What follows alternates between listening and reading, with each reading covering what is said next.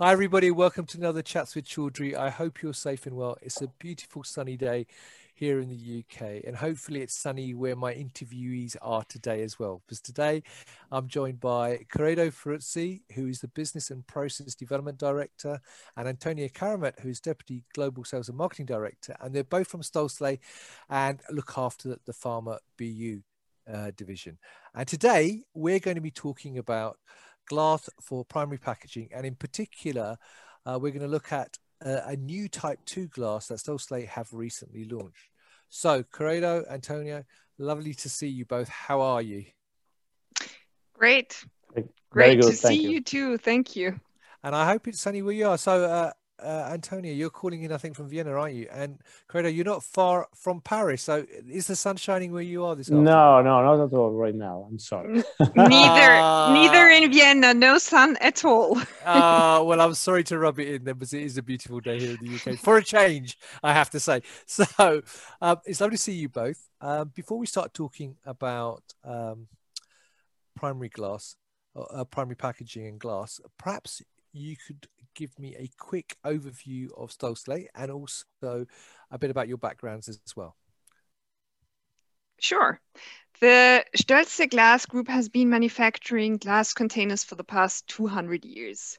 We have four business divisions: spirits, pharma, consumer, perfumery and cosmetics, and six production, production sites and three decoration sites in Europe. Uh, we produce about three point two billion containers, bottles per annum. The pharma division produces type three glass for the pharmaceutical and healthcare industries. Um, and we have two backup sites, which are based in Austria and in Czech Republic. And they really dedicate their production uh, to ninety percent to pharma products. And now coming to myself, I've been with Stölzle now for about eight years. And as you have introduced me just before, I'm currently in the position of Deputy Global Sales and Marketing Director for the Pharma Division. Fantastic. And Corrado, your background? Uh, dear, thank you. I've uh, been working for twelve years, more than twelve years, on the primary packaging, both in glass and plastic. Uh, Uh, with different role, but generally uh, developing a new product and processes for this market, which is quite the challenges because of the required performances. I joined uh, Stölzle quite recently, uh, at the very beginning of the type two development, uh, so I could uh, uh, really saw the development uh, from the early stage in Stölzle. Brilliant. So, Corrado, tell me, um, let's talk about glass for primary packaging. Why is it so important, and what are the different types of glass out there for primary packaging, and what are their uses, and how do you differentiate them, what they're used for? Yeah, the, the, the, when we talk about uh, primary packaging and in glass in specific, we are talking uh, essentially uh, of a container, container that should contain uh, something, uh, a solution, a preparation, a drug uh, uh, for the pharmaceutical, uh, ph pharmaceutical purposes. Of course, uh, one of the characteristics of the container is to not uh, um, interfere or have limited interaction with the content itself. The content may vary, so the, the, the solution, the preparation for the pharmaceutical industry are uh, really various uh, in terms of uh, uh, behavior, in terms of pH, in terms of chemical. So we need to ask to the container to be neutral uh, respect to the content in order to preserve it. This, uh, the, the, the type of glass uh, are really defined uh, to uh, fulfill this purpose. So we call, uh, um, technically speaking, hydrolytic resistance, the, the chemical resistance of the glass uh, in respect to the content. Right. And we have uh, th three, three kinds of glass, which, is, uh, which are the type one, is a, is a glass with very high hydrolytic resistance, so very resistant. Uh, this is obtained by the uh, glass raw material itself. So is the composition of the glass, uh, borosilicate, that uh, um, realize the characteristic of this kind of glass. Then there is another type of glass, uh, which is the type three glass, uh, is, a, is a silica glass, uh, as a moderate uh, hydrolytic resistance, uh, uh, and this is used uh, mainly for oral uh, application rather than in injectable, but only in powder. There is a, uh, then the, the, the type two we are talking about, uh, which is a type three glass with an inner treatment. So it's still a silica glass with a special application inside that provides the same chemical resistance of the type one not being a type one. The application of this kind of glass uh, is uh, suitable for most acidic and neutral uh, aqueous preparation for parenteral or not uh, products. Right, okay. okay. Brilliant. So obviously Stölzle have just recently launched a new type two glass. So Antonia, why have you launched a new type two glass? That's a good question. um, we really uh, launched it, as you said, recently, because we uh, just launched it to the market in December twenty twenty. And um, we've been developing a new, safe and stable and more environmentally friendly process to produce type two glass. Right. So what we have done, or what our intention was, really to find a new process which would overcome the weaknesses of the current techniques in the market.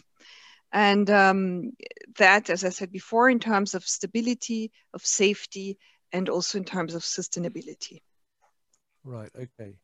Uh, so there's different types of technologies at play though, aren't they, in terms of creating type two glass, and you've created a new technology. So why have you created a third technology for the production of type two?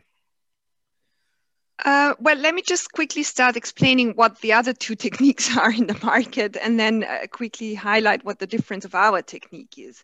Sure. Basically, as Corrado said before, type two glass is in fact type three glass with some inner treatment, right, um, to increase the hydrolytic resistance. And there are two processes or methods in the market right now to do that. One is based on a gas treatment, so it's a gas method where sulfur dioxide is used, um, and the disadvantage here really is that it's it's dangerous. Uh, it's a dangerous process.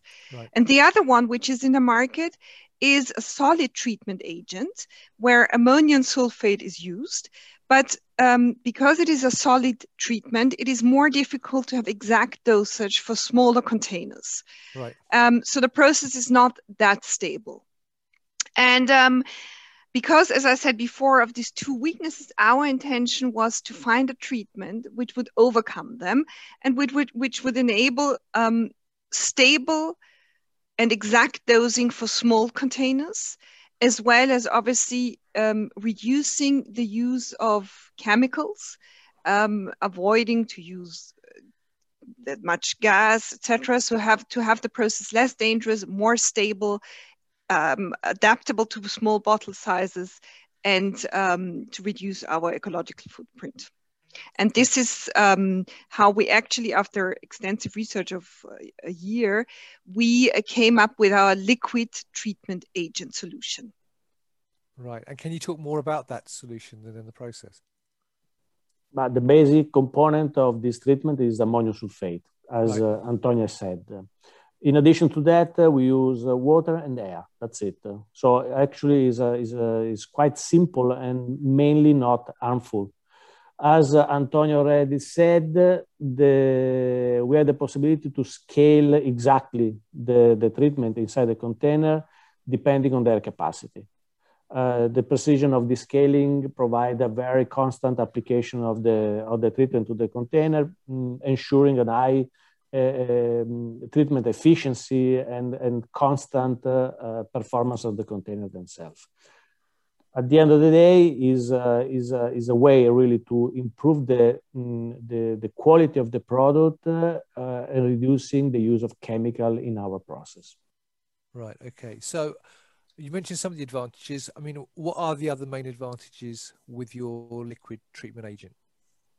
The, the, the, the bigger one is that uh, uh, we can treat uh, with the same uh, performance uh, uh, smaller vial and bigger vial.